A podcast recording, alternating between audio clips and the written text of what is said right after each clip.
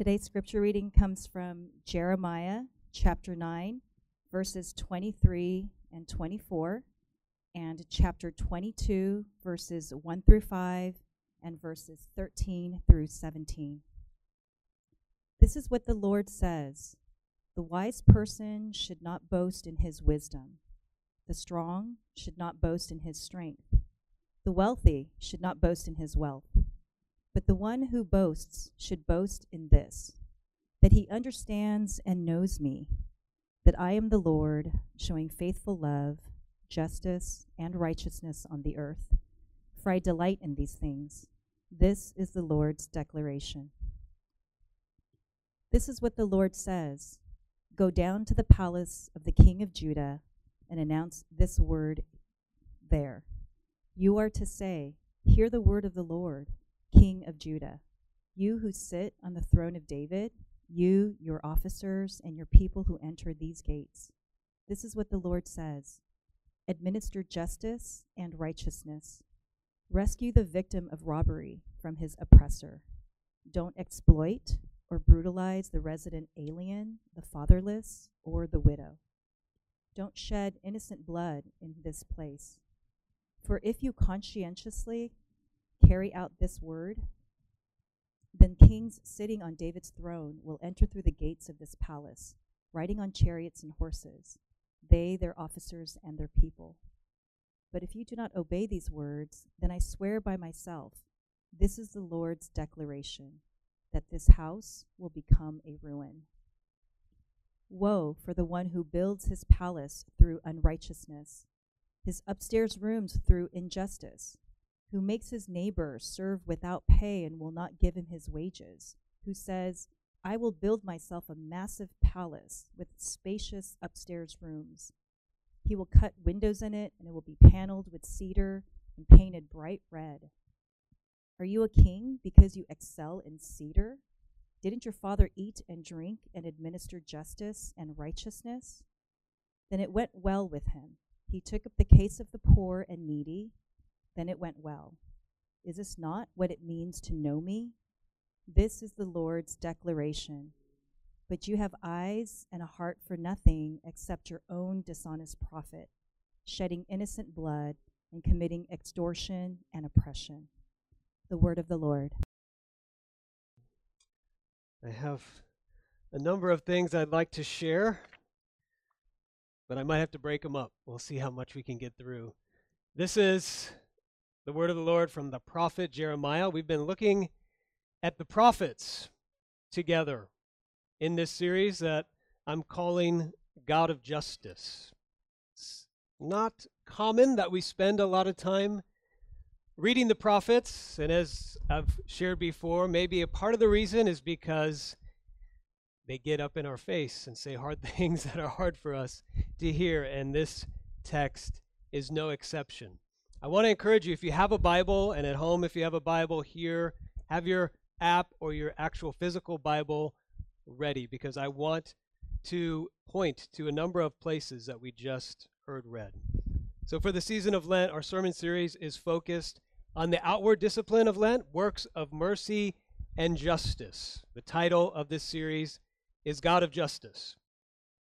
And for the third week in a row, I want to share the premise of this series. You've heard me say this before, but this is the premise. There is no true justice without Jesus. And there is no true Jesus without justice. For those of you here, for those of you online who are concerned about issues of justice in our community, in our world today, I hope to show you that true and comprehensive justice is found in Jesus alone. For those of you who are here today or following us online who are convinced about Jesus, I hope to convince you about justice. How the true Jesus of Scripture requires and leads us into lives of justice. And what this looks like for us today. Each week we've been looking at different places in Scripture, mainly the prophets. The prophets love the word justice. The word justice has become a bit of a controversial word for us today, and maybe that's understandable as we think about how we apply the call to justice. What should we do? What does that look like in our particular context and country? Not easy. But for the Christian, the word justice should not be controversial. The concept and the importance of justice should not be a matter of controversy at all. Every Christian should be able to say, and hopefully by the end of this series, you'll be more able to say, I can tell you what a definition of justice is based on Scripture. And even more than that, I can point you to what that looks like in the life of my church community. Now, I want to start this message off with something that they don't teach you in preaching school because it sounds really boring. Uh, to say, I'm going to start this message off with some definitions. It's like a teacher would say, don't start your class off and say, all right, class, here we go. Pull out the dictionary and turn to page 620 or whatever. But we're going to do it.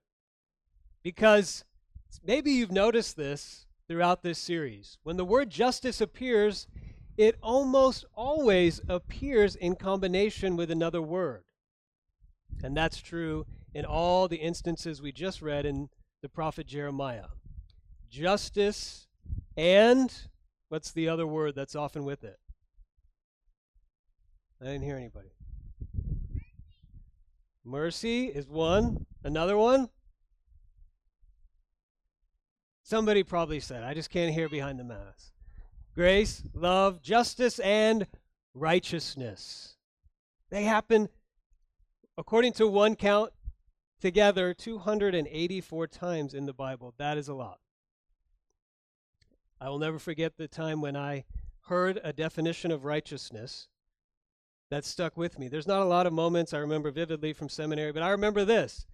My professor, Bruce Waltke, one of the smartest people in the world, he wrote the giant Hebrew textbook that is still used across the board today in learning Hebrew. And he said, All right, guys, I want to tell you what the definition of righteousness is. And he said, Practically, what is it? It means this The righteous person is the one who disadvantages themselves to advantage the community. And the opposite, the unrighteous or wicked person, will advantage themselves at the expense of the community. Now, I remember being blown away by that. I said, I've never thought about it like that. That makes it very practical, very down to earth. Think about reading scripture through that lens every time the word righteous appears. The righteous person disadvantages themselves for the advantage of the community. The unrighteous person will advantage themselves at the expense of the community. So we pull the, these definitions together. Justice is giving others their due as image bearers of God, whatever that looks like. And justice, as we saw last week, means also setting wrongs right, giving people their due, setting wrongs right when that isn't happening. And we put ju- uh, righteousness together with that, meaning, how does that happen? It means most often disadvantaging myself in order that I might advantage others. And here's the point for this morning Jeremiah says this is knowing God. Let's look at that together. There are four things I want to look at. I might save the fourth for the end of the service, so we'll see how it goes. First, what Jeremiah says about the responsibility for this kind of life of justice. What God says here through Jeremiah, on one level, it's for everyone. It's the Word of God, it's His prophetic Word. What He says has application to any person in any circumstance. God holds every human being accountable to justice and righteousness, no matter what their social situation or context. But if we look closer, and I want you to look with me at the context here, we see Jeremiah's words are especially targeted to a certain group of people who have what I will call a special responsibility for justice. Who are these people? Look at Jeremiah 9:23. Jeremiah says, this is what the Lord says to a specific group of people. Who are they? The wise person, the strong person, the wealthy person, those who are educated, successful, well off, affluent people. And then in Jeremiah 22, God says, Jeremiah, I want you to go bring my word to another specific group of people. Say, Hear the word of the Lord. Who? The king of Judah, not just the king, but his officers. says his people, and all those who enter the city gates. At the time, the city gates were all those who had influence and power, gathered to make decisions and to lead the city. So it's not just the king, but others who had influence, success, and power. Jeremiah 22, verse 14. God says, Say this to the one who says, I will build myself a massive palace with spacious upstairs rooms with new windows, paneled cedar, which was the most expensive wood at the time. I'm going to paint it red. I don't know who wants their house painted red, but at the time, this was the most gaudy and showy way to show off your wealth. These are the people that have special responsibility. The word is targeted to them. So, friends, one of the most important things we can do as a part of this series is to determine, to know whether we are a part of that special group or not, that has special responsibility to do justice. If you're at home, we're going to flash that question up on the screen and the slide. Am I one of these people? Well, let me help you decide. If you can think about doing home improvement projects, if you have a good education, if you have a degree or advanced degrees, if you have a measure of success or comfort, if you have more than enough resources and money to live and good by and get by in life. If you have access to influence, if you have options in life, then the answer is you are one of these people. If you are a Christian who fits this description, if we're a church who has these kinds of resources listed here, then we have special responsibility to do justice and righteousness in our neighborhoods and in our community. So let me just cut it to the chase here for everyone. Almost every single one of us here and those of you who are listening online, we are one of these people. This passage is for us. We have a special responsibility. And God says there's great blessing and well being as we live into this responsibility. And He says, on the other hand, with a sober warning, there is woe and ruin to those who have this responsibility and who do not carry it out. Before I move to the next point, I just want to point out something. Before we move into governmental roles and policy and then all these debates that go with that, which are important, and we're responsible to think about that and act.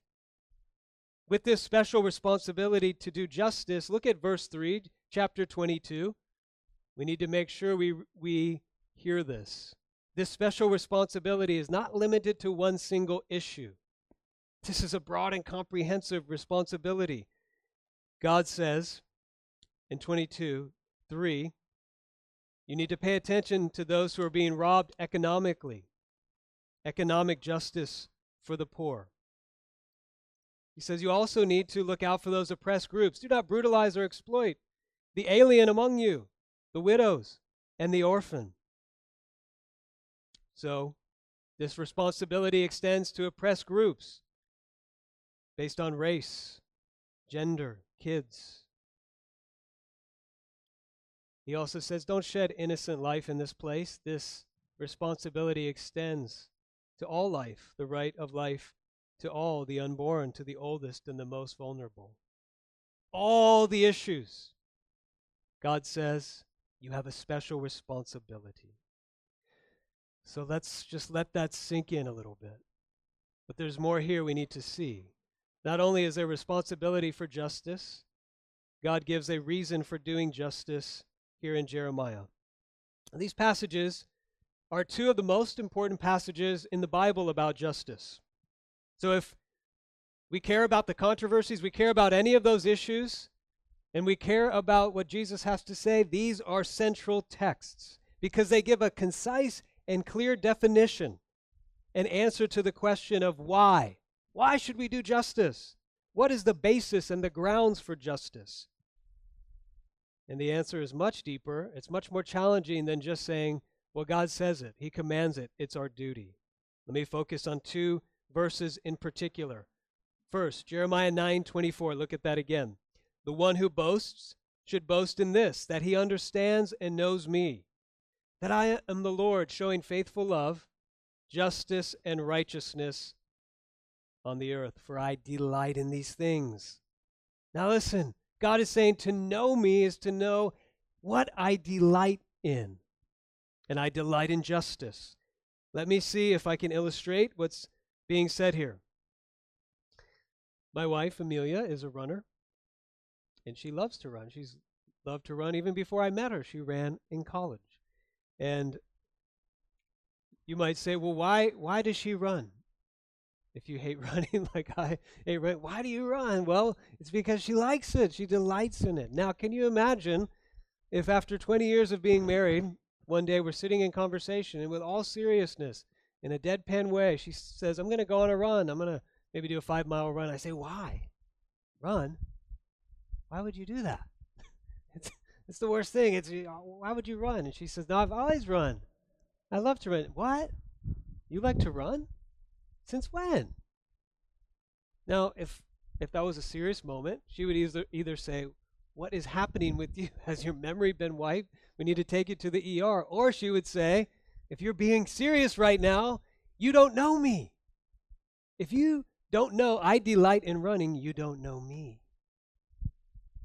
And that is what God is saying here about justice. If you don't know I delight in justice, you don't know me. Chapter 22, verses 15 and 16 take it an even deeper level. God is talking about Josiah, who was a good king in the history of kings in Judah. And he says this in verse 15 uh, to one of jo- Josiah's um, descendants Didn't your father eat and drink and administer justice and righteousness? Then it went well with him. He took up the case of the poor and the needy. And here it is Is this not what it means to know me? This is the Lord's declaration. This is so clear that it is shocking. Literally in the Hebrew, it says, Is this not to know me? What? What is knowing God? Doing righteousness and justice, taking up the cause of the poor and needy. This is to know God. That's the sermon title for today. Knowing God, equal sign, doing justice. It's right here in Jeremiah 22:16. And knowing here is not referring to theology, knowing about God, or even knowing a lot about what the Bible says. To know God is to be in relationship with Him. This is a relational term. A sign that a relationship is close, if I can use my marriage one more time as, as an illustration, is when you start to delight and do the things that your spouse delights in and does, even if you had no interest in those before you were married. For me, it's delighting, sorry everybody, in the Los Angeles Lakers. I wasn't a fan, not at all. I grew up in Florida, born in Chicago, not a fan, but my wife, huge fan. And now I do delight in the LA Lakers and cheering for them. And that's a sign of a clo- the closeness of our relationship. And just the other day, I delight in mountain biking. And Amelia, my wife, said, I will, I will go on a ride with you. And she had fun. And that's, that's the sign of the closeness of a relationship. When you begin to delight in the things that the other loves, that's a sign of your relationship and the oneness and the closeness and the love you have. That's what's happening here between us and God and his love for justice. Two of the commentaries I read this week by two of the most respected Old Testament scholars, I don't know if they read each other's books, but they said the exact same thing about this verse. They said, This is one of the most remarkable verses in all the Bible. Why is it so remarkable? Because it's how, how clear it is, how clear the equal sign is. Knowing God equals doing justice. It's remarkable, it's shocking, it's amazing. Doing the justice described here economic justice, social justice for the disadvantaged, not shedding innocent blood, guarding the precious life of all people. This is what knowing God looks like. And this is a remarkable challenge for us, for anyone who says, I want to know God, but who says, I'm not interested in these issues of justice or avoiding it or always skeptical about it, unwilling to see it. Jeremiah says, then you don't know God. And nothing is more challenging than that for those of us who say, I want to know him. But there's another side to this as well that is also challenging, also remarkable. It's for those who say they want justice, but don't want God. Jeremiah is saying if you don't have God, you can't have justice. Or more precisely, he's saying you don't have a reason for justice. And don't we need a very strong reason to call for justice because the entire history of the world could be narrated and told as a story of injustice. Those who have oppressing those who don't have, the wealthy trampling upon the poor. We can look all over our world today and throughout world history. We need a strong reason why that shouldn't be, and to call those who do have the special responsibility to do justice. Now, what I'm not saying is that people who don't believe in God, who aren't Christians, don't do justice. They do in amazing ways, sometimes better than we do as Christians. But the call for justice and human rights and the equal dignity of all people, giving people their due, setting things right racially, economically, socially, it needs a reason. It needs to be strong. It needs to be logical. It needs to be coherent and compelling to do something about the plight of the disadvantaged. Now, let me illustrate this.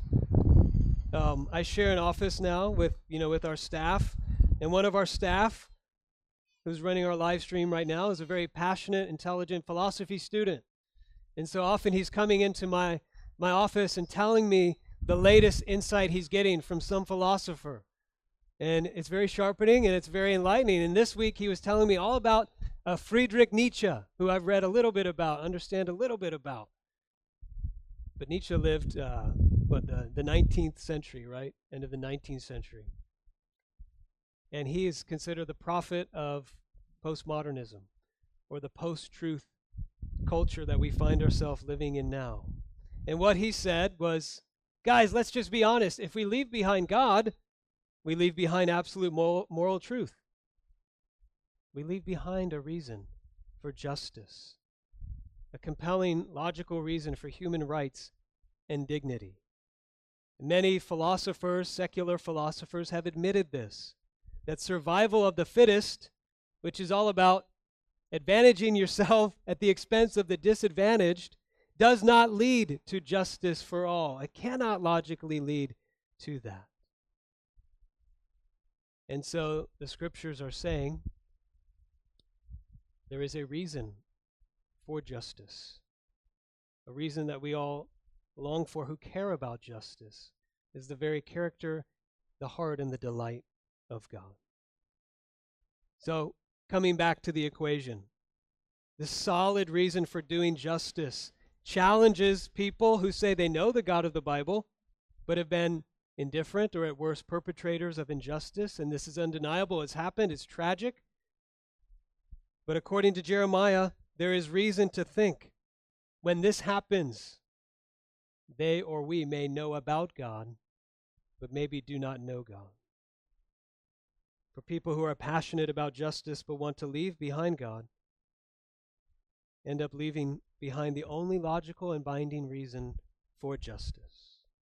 Now, this is convicting.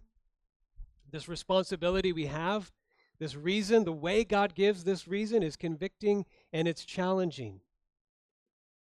And some of you might be saying, I'm already convinced. I'm already challenged. It's been the third week in a row that we've heard about this. But the truth is, we need more than a logical reason. We need more than to be told we have the special responsibility. We need a compelling motivation. How does this happen? How does knowing God lead us to doing justice, to being righteous? Well, Jeremiah 9 also tells us how this happens. I want you to look at that again with me. There in Jeremiah 22 and 23, we have two alternative views of life laid side by side. One life view is represented by the triad of boasting in wisdom, strength, and wealth, education, success, riches. The other view is characterized by another triad faithful love, justice, and righteousness. Jeremiah says that's a life of boasting in the Lord. These two life views are presented as being in opposition to one another. if you're boasting in your wisdom, strength, and wealth, you will not live a life of justice. Now, why not? Why is that?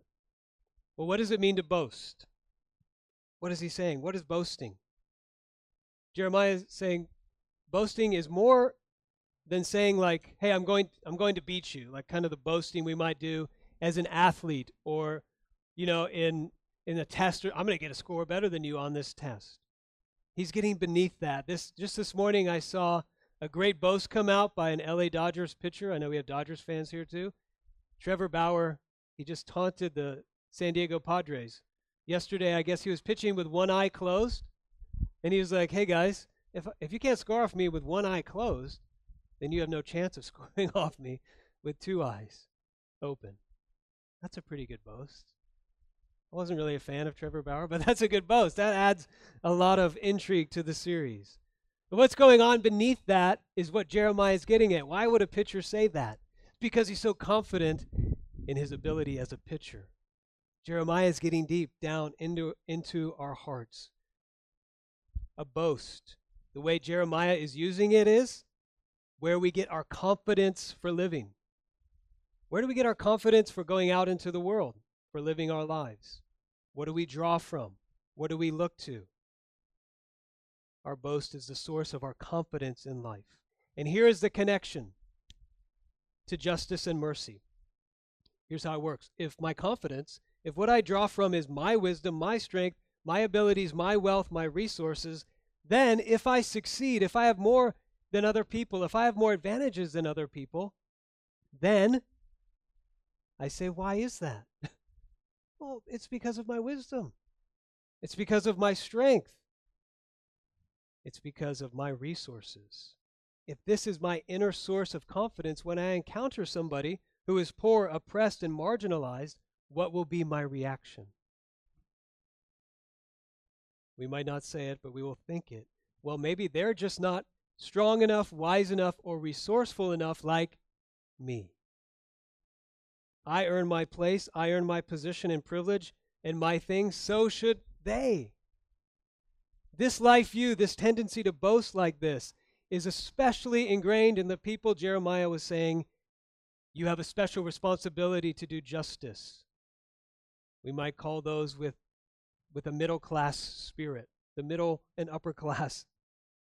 This boasting, to boast in education, to boast in our strength and our success, this is wh- how most of us were taught to live since we were very young. Just try hard enough, work hard enough, and you can earn the life you want. And then you can enjoy it for yourself, right? This kind of boasting, it can't be dealt with by guilt. It won't work to say, stop doing that. There are poor people out there. Can't even be dealt with by reason alone, by the force of logic. Christianity says it can only be dealt with and broken by grace. We read it earlier, but in Ephesians chapter 2, a well known passage, Paul says, It is by grace you've been saved, not by works, so that no one would boast. The goal of grace, the goal of salvation, the goal of Christianity here as summarized in this nutshell, is that no one would boast. Further, in 1 Corinthians chapter 1, and we can put this up on the screen for those at home. The Apostle Paul is looking back to Jeremiah, to Jeremiah 9, this very passage, and he says this to the church in Corinth Brothers and sisters, consider your calling. Not many of you were wise from a human perspective, not many powerful, not many of noble birth, same triad as Jeremiah. Instead, God has chosen what is foolish in the world to shame the wise. God has chosen what is weak in the world to shame the strong.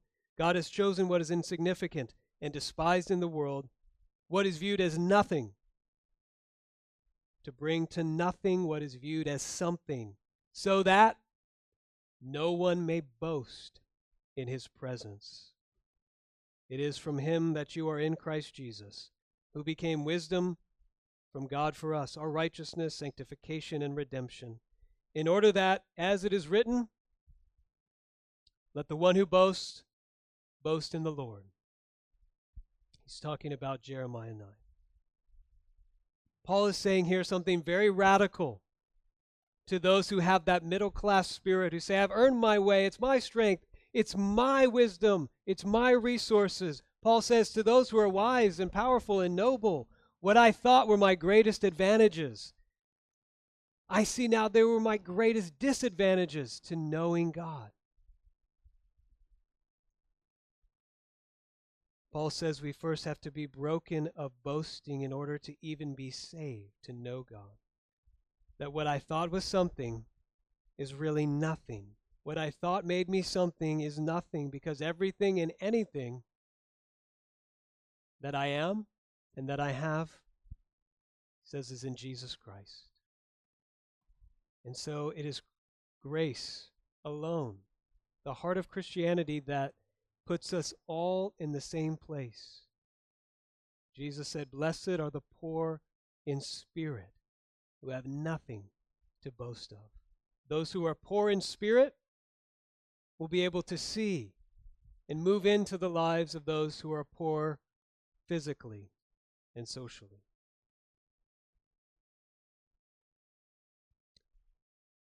My first experience in ministry where God started to teach me something of this uh, was actually the very first experience in ministry I ever had to just share personally a little bit.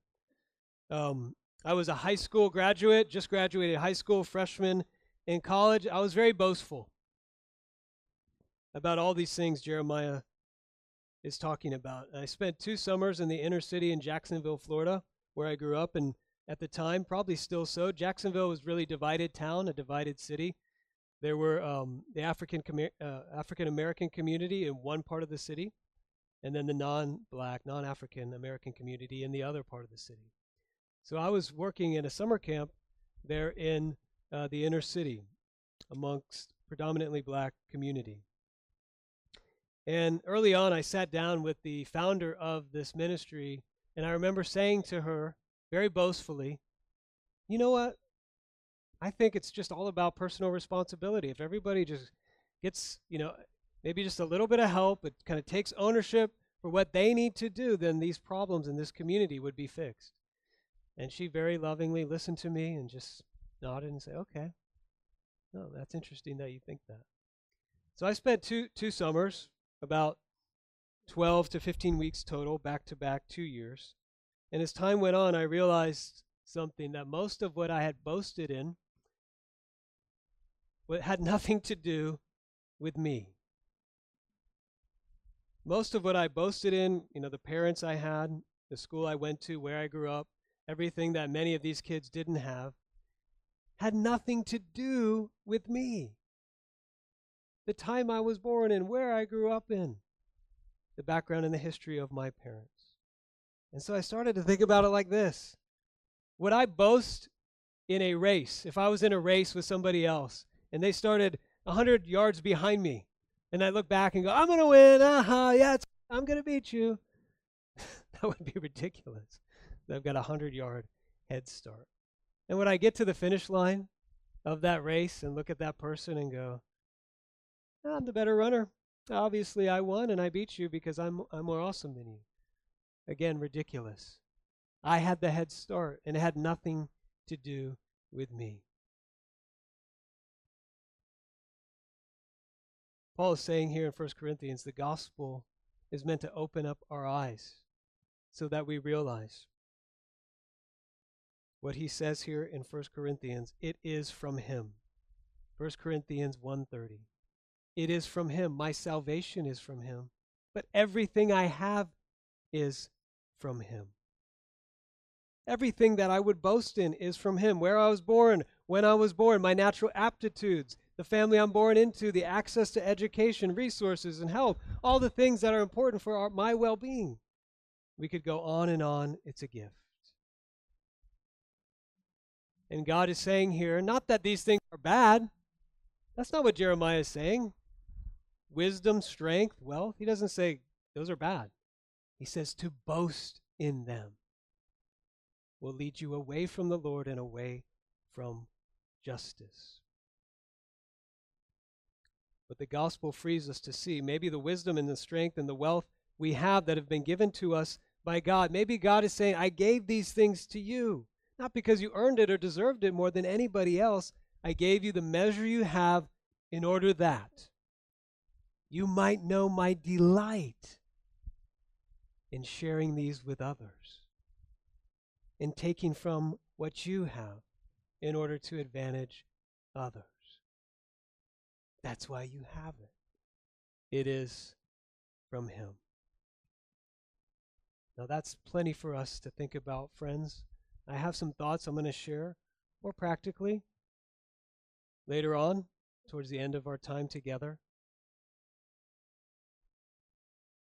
But Jeremiah, Paul, 1 Corinthians, they say this Let the one who boasts boast in the Lord. And the one who boasts like that will begin to delight in what God Himself delights in. Let's pray together. Father, we hear it. It's our special responsibility for almost all of us here. It convicts us. And I pray your word in Jeremiah and throughout this series would sink deep into our hearts, not only convincing us it's a word for us, but freeing us, setting us free from boasts that make us prideful, put up walls between us and those who are needy. So may you do a fresh work of grace in our hearts as we remember that nothing that counts is from us, but it is from you. May that not only lead us to great humility and brokenness, but to great joy and boasting and delight in you. The kind of delight that will move us out to serve, to disadvantage ourselves for the well being of others. We pray it in Jesus' name. Amen.